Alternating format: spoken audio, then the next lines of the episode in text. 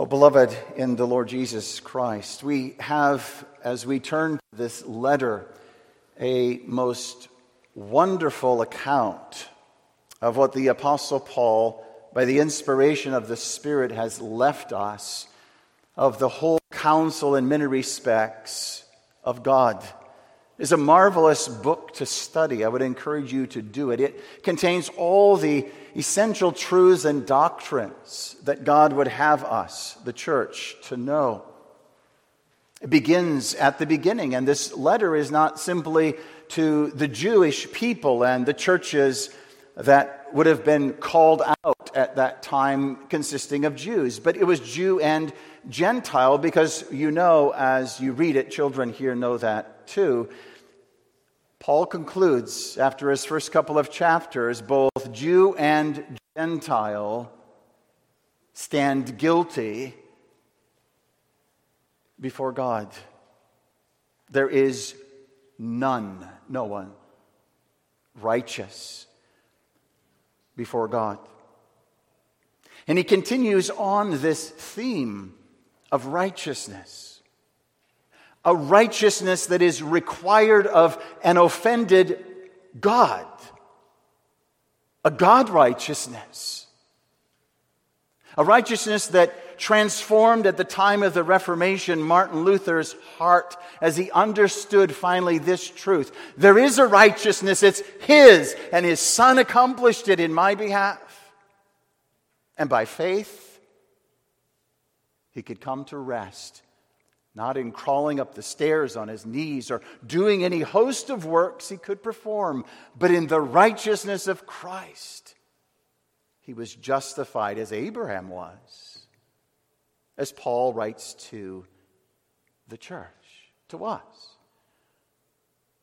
And this grace Paul mentions, and this righteousness that is available to any who will receive it, is so broad, so inclusive, so forgiving of the greatest of sinners that Paul almost in Romans 6 has to make sure he's rightly understood so that there will not be those who would say, well, if this grace is so abundant and this righteousness has been accomplished, well, let's go on and sin that grace may abound. Oh, God forbid, Paul would say, don't you even think such a thing. The grace is superabounding. But don't continue in sin because you've been transformed. You're no longer who you once were once you have come to Christ by faith. You are now called to live a life following Christ. Romans 7. A battle has begun. Flesh, sinful flesh, and spirit. And this battle is sometimes disconcerting, it's difficult, confusing. But he will not leave, Paul does not leave the believer in despair. O wretched man, end of verse 7, that I am, who shall deliver me from this body of death? You know that language? You're a wretched person before God. But I thank God through Jesus Christ our Lord. And then he enters into this doxological chapter of Romans 8 when he mentions the marvelous work of the Spirit of God in his work in the hearts of people. Oh, he's mentioned it before when he is uh, highlighted the reality of the peace of God that is shed abroad in the heart, the love of God that has come to, to be known by the Spirit of Christ. But here he is accentuating this broader work of the Spirit, bearing witness with our spirit now that we have been adopted into the family of God. We are the sons of God. It does not yet appear. John will later say, What we shall be, but this we know. Paul will say here as well that this Spirit of Christ who abides in us is one who, with groans unutterable, is crying, Abba, Father. And we therefore do not have a spirit of bondage, again, to fear, but this spirit of adoption. That means, dear friends, if you are in Christ by faith, there is nothing, absolutely nothing, that can hinder your reception into glory. And he is affirming that reality here in the verse I want to talk and consider tonight from verse 28. So if you open your Bibles, you can follow along. Verse 28 of Romans 8. You've heard this verse, I am sure, before. But do we have a right understanding of it? Do we draw and suck comfort and peace from it? And we know that all things work together for good to them that love God, to them who are the called according to his purpose. And my theme this evening, God helping, is God our Father acts for our good, with three thoughts. First of all, for whom is this true? Who does this promise, because it's a certain promise, does this pertain? Everyone? Certain people? Who are they? That's what we want to look at in our first thought, to whom this is true. Uh, secondly, to what degree is it true? How broad, how expansive, how inclusive is this all things that Paul is saying here in our text? And then lastly, we want to see the certainty of this truth. We know. That's what Paul says. Well, first of all, the title is God our Father works for our good. Well, where does that come from? In our text, it simply says God. And we know that all things work together for the good to them that love God. Well, if you follow through into the next verse, the God who Paul is referring to is none other than the Father. Because continue, it says, For whom he did foreknow, he also did predestinate to be conformed to the image of his Son. God is working, the Father is working together all things for the good. That means to the conformity of His Son in the lives of all those. Two things He sets before us here who love Him and are the called according to His purpose. You know, there are many today who talk about, even unbelievers, who, when they're experiencing a couple of days of trial and difficulty, they'll say to you, these things can't last forever. Murphy's rule says, you know, whatever it says. Humanistic ideas about can't get worse than what it is. That's not what Paul is saying in this text. It's interesting, I read a couple of blogs on this passage just to hear what others are saying in the blogosphere. And, and there was one who, who said this I found rather interesting. He said, Stop using this verse on greeting cards and get well cards. Romans 8 28 does not mean that losing your job or getting cancer is somehow for your good. He said the text should say instead, in all things, God works for the good of those who love Him. God is fighting for you.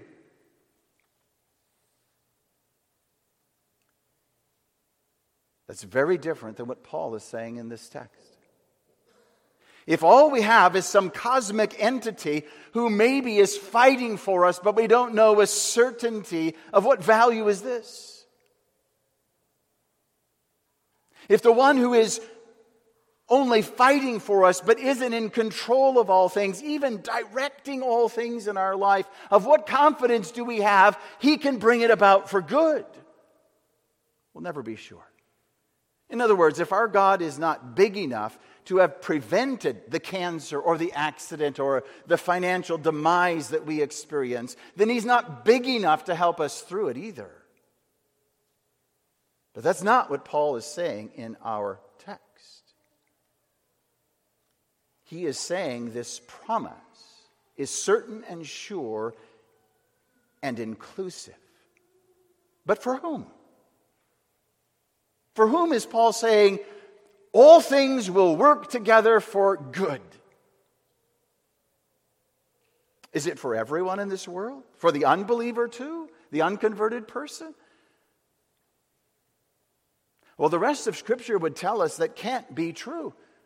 It tells us that those who are outside of Christ, those who have not yet come by faith to Jesus, are under God's wrath.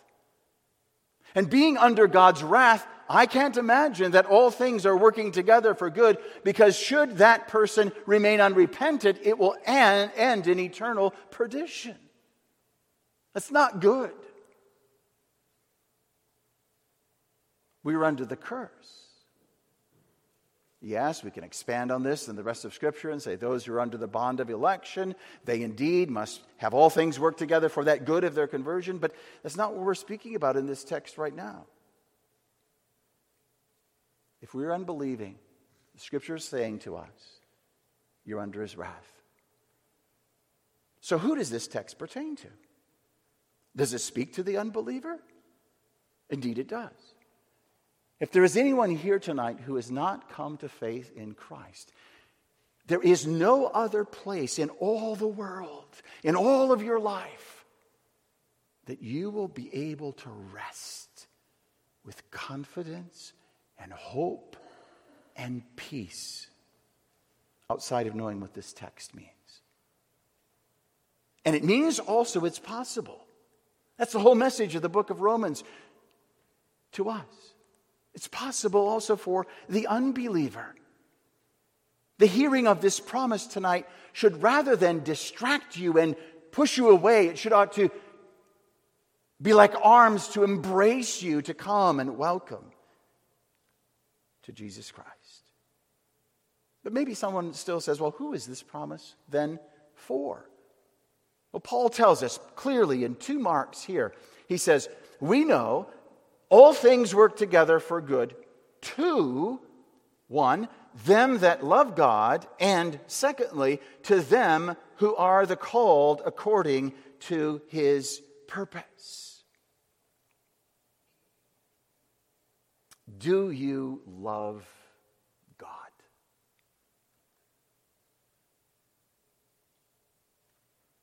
Even the children here might say yes, because we know that's our duty. That's why we were created. Uh, but if we're honest, every sin we commit is an indication of exactly the contrary.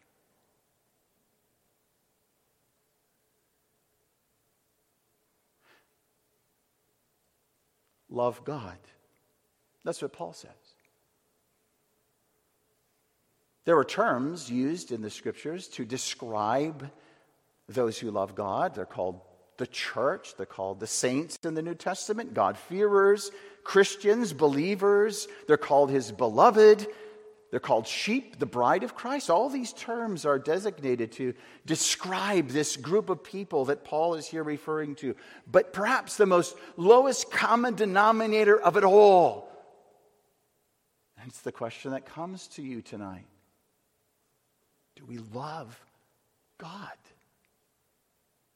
Have we come to understand that our sin is a testimony that we don't really love God, that we are haters of God by nature, and that when His Spirit opens our eyes in the gospel to understand that, we are drawn to God because of His love? Because if you don't believe God is love, why would you ever go to Him? Why would any sinner ever flee to a God who is capricious, who is only out to destroy you? Maybe as a last resort. That's not exactly how God presents himself. He is a God of justice, infinite justice and holiness and wrath, indeed, but he is a God who is love. And it's that, Calvin says, which draws our heart to him because if we did not believe he was benevolent and gracious to returning sinners, why would we ever come? And so, what Paul is saying here is really the flip side of has already happened in the hearts of those who love God. They have come to know the love of God in Jesus Christ. And this isn't only true in the New Testament, it's also true in the Old. Deuteronomy 7 9. We read, Know therefore the Lord thy God, he is God, the faithful God that keeps covenant and mercy with them that love him and keep his commandments. Nehemiah 1, he prays, I beseech thee, O Lord God of heaven, the great and terrible God that keeps covenant and mercy for them that love him and observe his commandments. What about the psalmist? The expression of the heart.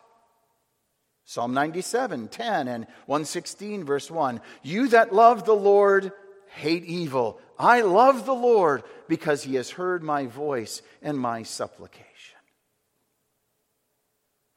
Do you love the Lord? That's a fundamental question to find entrance into what the promise of our text is saying. Paul, and he quotes Isaiah in 1 Corinthians 2 9, says, Eye has not seen, nor ear heard, neither has entered into the heart of man the things which God has prepared for them that love him. And he says in 1 Corinthians 8 3, if any man love God, the same is known of him. It shouldn't be any surprise. Do you love the church? Do you love the people of God? Do you love those that have been begotten of God, as the Apostle John says? We may know then, as a self reflection upon that love we have to them who love God, that we too may know that we are begotten of God. And Paul has mentioned here in this letter already in chapter 5, verse 5 the love of God has been shed into our hearts by the Holy Spirit who has been given to us. This is for whom this promise we will see pertains. I can well imagine there may be someone here who, hearing this, stumbles over maybe the degree or maybe the conflict that is pictured in Romans 7. If I loved God, why do I still commit sin? Well, the Bible does also speak about love that is waxing cold, growing dim. A love that was said to be first in Revelation, but left behind. It's possible that in our hearts too, we can leave this first love, but his call is nevertheless return, repent, and do the first works. Come to him who has shed abroad this love in your heart the first time, and by renewal, bend the knee to him, worship him, receive him as you did at the first. And when we fall into grievous sin or live in sin, maybe not widely known by others, but in our own hearts we know, we deny him. I think of the Apostle Peter. You remember he at the last meal was standing up as he usually did. Remember, children, he's always the first one who was speaking among the disciples. And, and when Jesus is saying to the disciples, Tonight, all of you are going to be offended because of me. And it's Peter who stands and he says, No, not me. I will even die for you. And then when they get in the garden, yes, he defends and pulls out his sword for a moment, but then he runs like the rest. And after that, you remember, he comes into the garden, the hall of the high priest and Caiaphas, and he's warming his hands by the fire. And a little maid asks him, You were one that was with Jesus. I remember. And with cursing, he denies he knows him. Whose love is mentioned there? Jesus looks at him love. And Peter goes out and he weeps bitterly. Where's his love? He couldn't find it in himself. He denied the master. But Jesus perseveres. He does with us too. And after his resurrection, whatever he spoke to Peter and the time when they met alone, we don't know. But then, when he meets with Peter with the rest of the disciples on the seashore, what is the question that Jesus asks Peter? Do you love me? That's the question I ask you tonight. Do you love God? And will you say with Peter, Lord, you know everything? In spite of who I am, what I do, what I think, the root, core of my being, I love you.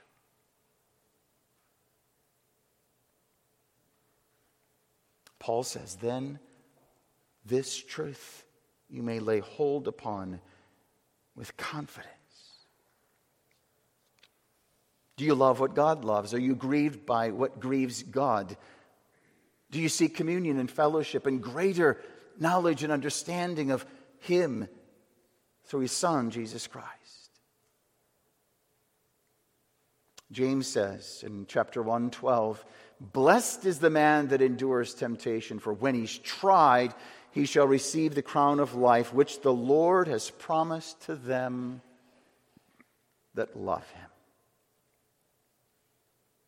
Well, the second thing Paul mentions here to give an indication as to who may lay hold upon this promise, he says here to them who are the called according to his purpose. And then he goes on to unpack something of what he is saying in verse 29 for whom he did foreknow, this foreknowledge, this eternal predestination, he also predestinated them to be conformed to the image of his Son. Two things here I want us to draw our attention to. The first is this love originated in the heart of God in his choosing of people, sinners, to be rescued and redeemed by his son. It's an eternal love that is unchangeable, unshakable. He who has begun a good work in you will continue it till the day of Christ Jesus.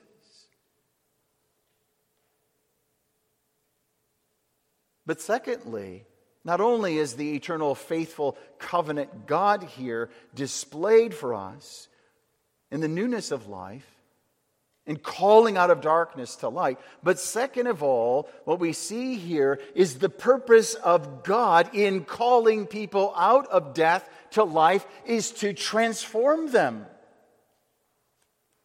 Most of the time, uh, I fell into this category. We, we think about salvation and conversion about this initial time, this initial conversion. We're either lost or we're saved. We're either born again or we're not. And that's all we think about. And so people are consumed with this idea. When they look in the mirror, it's, am I born again or am I not? It's a good question, an essential one to establish and be settled upon. But that's not all he saves us to. His calling and his purpose is mentioned here. He saves people to transform them, to change them, here and now through the way of life, through the way of suffering and trial and difficulty and joys and tribulations. For whom he did foreknow, he also did predestinate to be conformed to the image of his Son. This is the purpose this is the purpose why, by, why Paul can say, all things will work together for this end, for this good. And this calling of God that he mentions here that we're looking at, called according to his purpose, is without repentance, which means when God calls, he calls powerfully, he calls effectually. And we come. It's a command. It's not an invitation simply to take or leave. The free offer of the gospel, I was talking uh, to someone and the other day, and he was saying, oh, The free offer, what do you mean by that? You take it or leave it? No, the free offer is God's gracious invitation to all people who hear the gospel to come. But it's not a take or leave proposition, it's a command repent and believe. That's the call. And Paul affirms this in 2 Timothy 1 9. He said, Who saved us and called us with a holy calling, not according to our works, but according to his own purpose in grace, which was given us in Christ before the world began. That's what Paul is working out in this chapter. It is the Spirit of Christ, of God, that is working, that is transforming the lives of his children so that they cry, Abba, Father. And the Spirit makes intercession with groanings unutterable that we don't even know to ask for what we ought. And it's this Spirit who is also speaking to us through this word that all things will and are and shall work for good.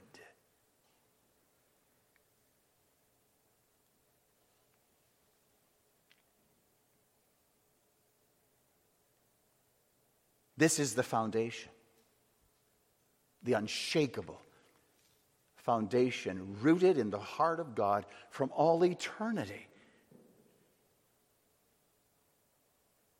There is so much beauty and glory in this text that the unbeliever who looks at it should be amazed and humbled and submit to its truth before God. This whole passage is a demonstration of the love of God.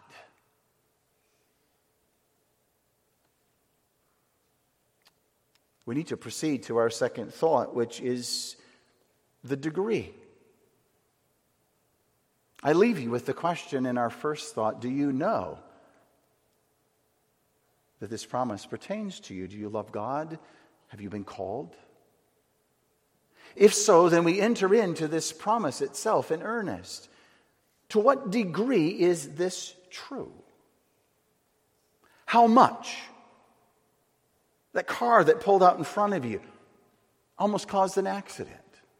That argument you had with your spouse, with your dad, with your mom. That breakup of a girlfriend, that whatever may be happening in your life that has transpired is that included in all things? Or is it, as some commentators try to say, well, in the main, in, in, in the general flow of things, it will all kind of work out somehow? Is that what Paul is saying? Well, Jesus himself told us that even the very hairs of your head are numbered. I don't know about you, but I'm getting a bit older, and in the morning, waking up with my pillow, there's a few hairs laying there. Is that what Jesus means? Every hair is numbered? Yes, it does, among many other things. It's a figure of speech in a way, but is Paul using here a figure of speech? What does he mean? All things work together for good. Well, let me show you from a few other places where this same language, word, is used. And you draw your conclusion. Matthew 11, 27, Jesus said, All things are delivered to me of my Father. Can you conceive of anything, anything in the whole created world and universe that is not under the dominion and authority of Christ. He's sitting on the throne. His Father gave him that authority. And so he says, All things are delivered unto me. Is there anything, any event that is transpiring that is outside of his control? We'll go back to John chapter 1 when he begins at the beginning and says, All things were made by him. The Word. There is nothing that is that wasn't made by him. So, what isn't under his control? All things are. And, and, and, in this chapter as well, Paul's going to go on and explain even more. Verse uh, 32 of this chapter, he freely gives us all things.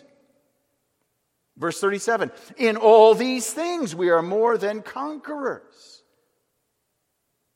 In 1 Corinthians 15, Paul says, He has put all things under his feet, all things have been subdued.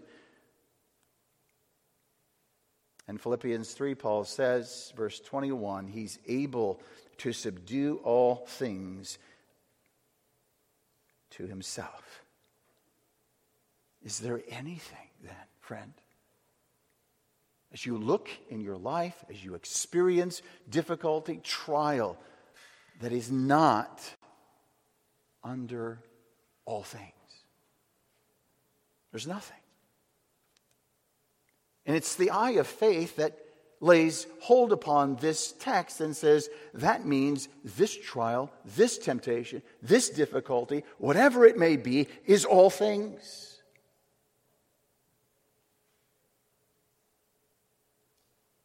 Even sin. Even sin. Children, you know, many times in the scriptures, God has given us this by demonstration, powerfully. I think of Joseph, hated by his brothers, given dreams, thrown in a pit, thankfully was not killed but sold to slave traders and sold into Egypt and came into Potiphar's house, then into the prison, forgotten by uh, the butler and the baker. What was God doing? Are these all things? Yes, it were. They were. He was shaping Joseph. He was molding Joseph to be the man he called him to be. Imagine if Joseph perhaps had not experienced these challenges and trials and had to learn what he will later say to his brothers You meant it for evil, but God meant it for good. Imagine your brothers did that to you and they were standing before you, and all authority had been given to you in the land of Egypt. Now Joseph was transformed. All these things were working together for good, for the glory of God, for the salvation of his people and his church of the Old Testament. Even sin, our own sin, let alone sins of others against us. It doesn't mean we go on and sin that grace may abound, no. But I give you the example of David grievous sin, sin with Bathsheba Great darkness brought into his heart and his soul. But what's the good? Jesus himself descends from the line of this union. All things work together for good. What is good? You and I have an idea in our own mind about what's good. Makes us feel happy, makes us have pleasure and joy. We think that's good. But is this the good that the Apostle Paul has in mind? What's good for our flesh and pleasing to ourselves? That we would never experience sorrow and trouble and suffering? Not at all. The New Testament church knew very much the other way. It's through suffering that God is bringing us forth. How will we walk in the footsteps of Christ, who has gone before us as our Lord and Master? He who learned through his suffering is calling his people who follow him to learn through their suffering to trust him as well. Paul is heading towards this very conclusion that all things are going to work together for good. Let me give you a personal example so you can maybe think about ways in which this applies to you. I remember some years ago, and my, my wife is worth her weight in gold. She's a wonderful woman. But I had been working on my computer. This was before there were automatic saves in Word and so on. And I was Saturday afternoon typing on my sermon, nearly completed, and I got a phone call that someone needed me. So I left immediately. And came back home expecting to sit down, finish up the sermon that was going so well, only to come to a blank screen. Well, turn on the computer and start looking. Where is it? It wasn't saved. To call the IT guy from church. Where it's supposed to save automatically. Where is this? Call my wife into my study. Do you know what happened? We were on my computer. We only had one computer then. Yeah, I was working on some library stuff for school, and it said something about, Do you want to save? And I said, No. What goes on inside? How could you do that? Are you so? You fill in the blank. But the sermon was so good. So I thought. And then the Lord began to show me what was in my heart my anger was he in control of this situation? Does he know what was lost? He's changing me. Is he changing you? Conforming you to the image of his son. That's good. That's what he has in mind. That's what his intention is with every difficulty and every affliction he brings in your path, especially if you're going astray. Return to me, come to me. And if you're walking in his way, he may even allow some affliction and trial to come to shape you and mold you more, to cling to him more, to trust him more, to love him more.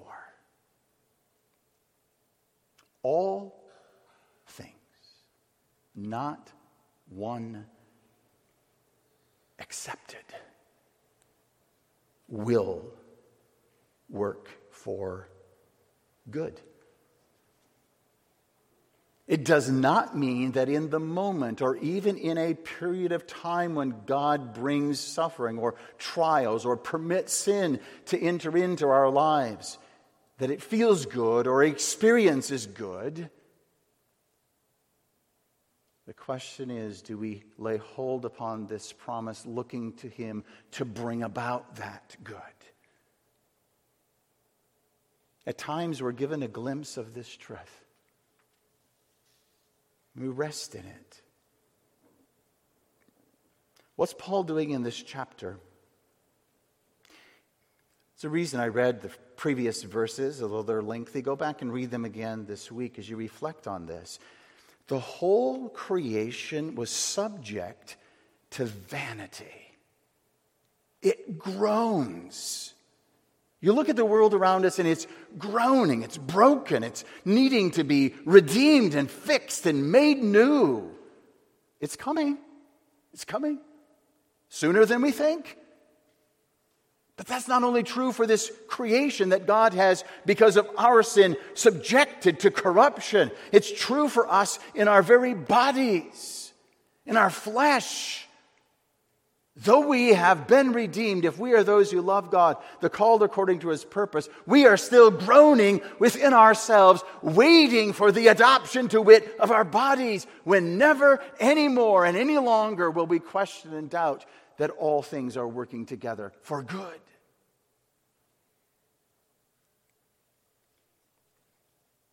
I ask you to look back in your life. In the most difficult of circumstances, when you knew the Lord, And was it not often in those times that He was there? His word was there. Or people of God came alongside and prayed with you and mentioned His comfort and brought you words of peace. You could not but cling to Him. It's what He designed and the trouble and affliction, that you would cling to Him and you would trust in Him, that you would not rely on your own way out, on your own fixing of the problem, but on Him. And you begin to recognize that through the trouble, instead of you solving the problem, He solved the problem, and you are humbled.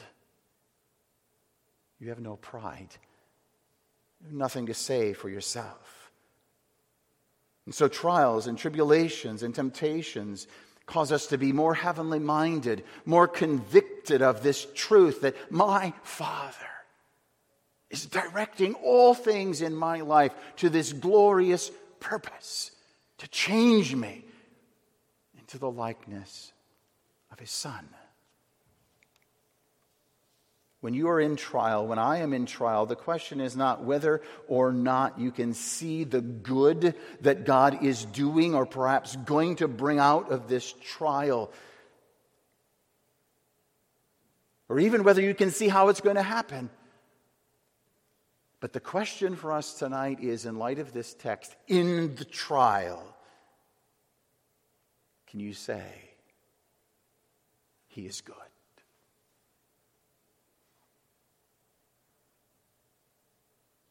I know. I know. I know that all these things will work together for good. That brings us to the last consideration from this passage the confidence of the Apostle Paul. For we know. There's no hesitancy. There's no maybe.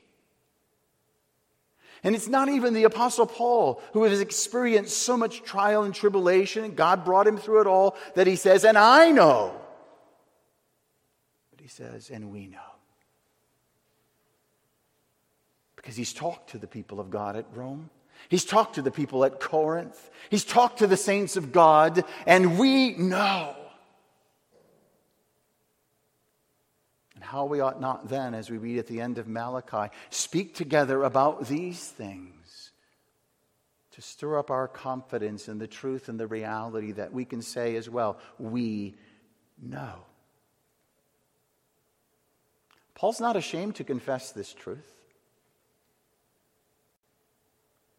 that everything will work together for good. He's not ashamed to say this in the face of what seems to be impossible reality?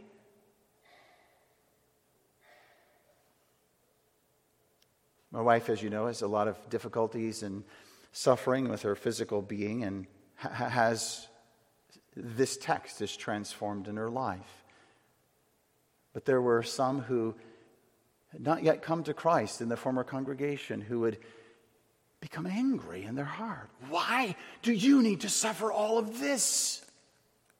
Why is God bringing that in your life? Only to have her witness of God's goodness. Are you witnessing in your trial and your affliction to each other, to one another, in your families, in the church, of what God is doing? And so you can say with confidence, and we know.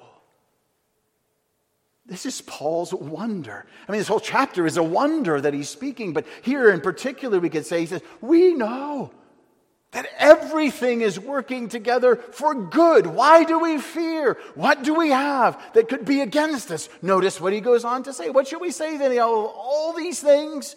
If God be for us, who could be against us? Why can he say that? Because he says, He that spared not his own son, but delivered him up for us all if God didn't withhold his own dear beloved Son, but for our sakes, when we were dead in trespasses and sin, he gave him over to death, how will he then, after he saved us and rescued us, withhold anything that will serve our good?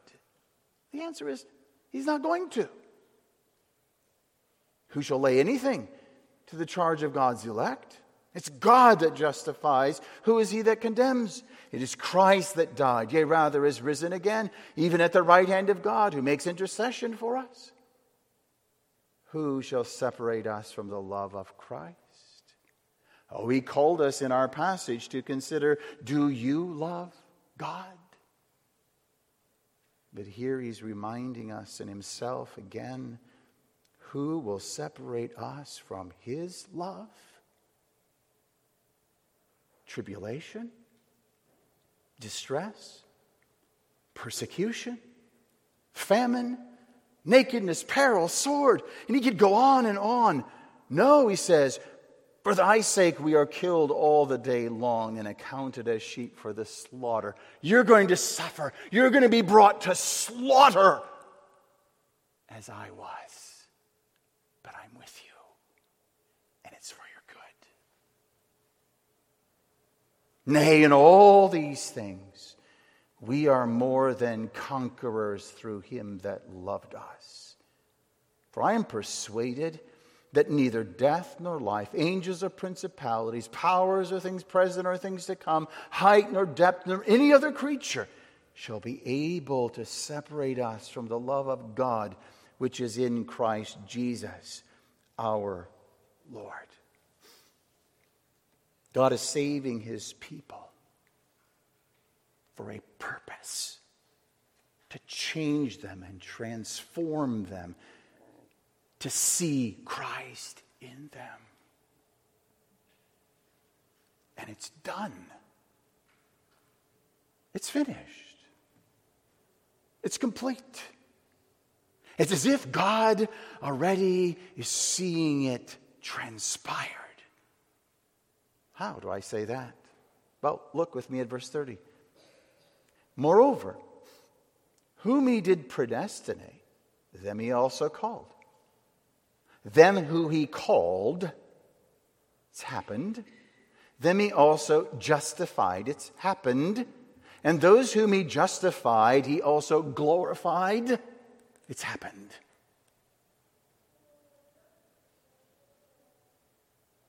It's an unbroken chain from beginning to end. He will never leave his child sink below the waves to drown, but rescue them and embrace them in his love and bring them all the way to glory. Because all things we know work together for good to them that love God, to them who are the called according to his purpose. Let's pray. Our merciful and gracious God,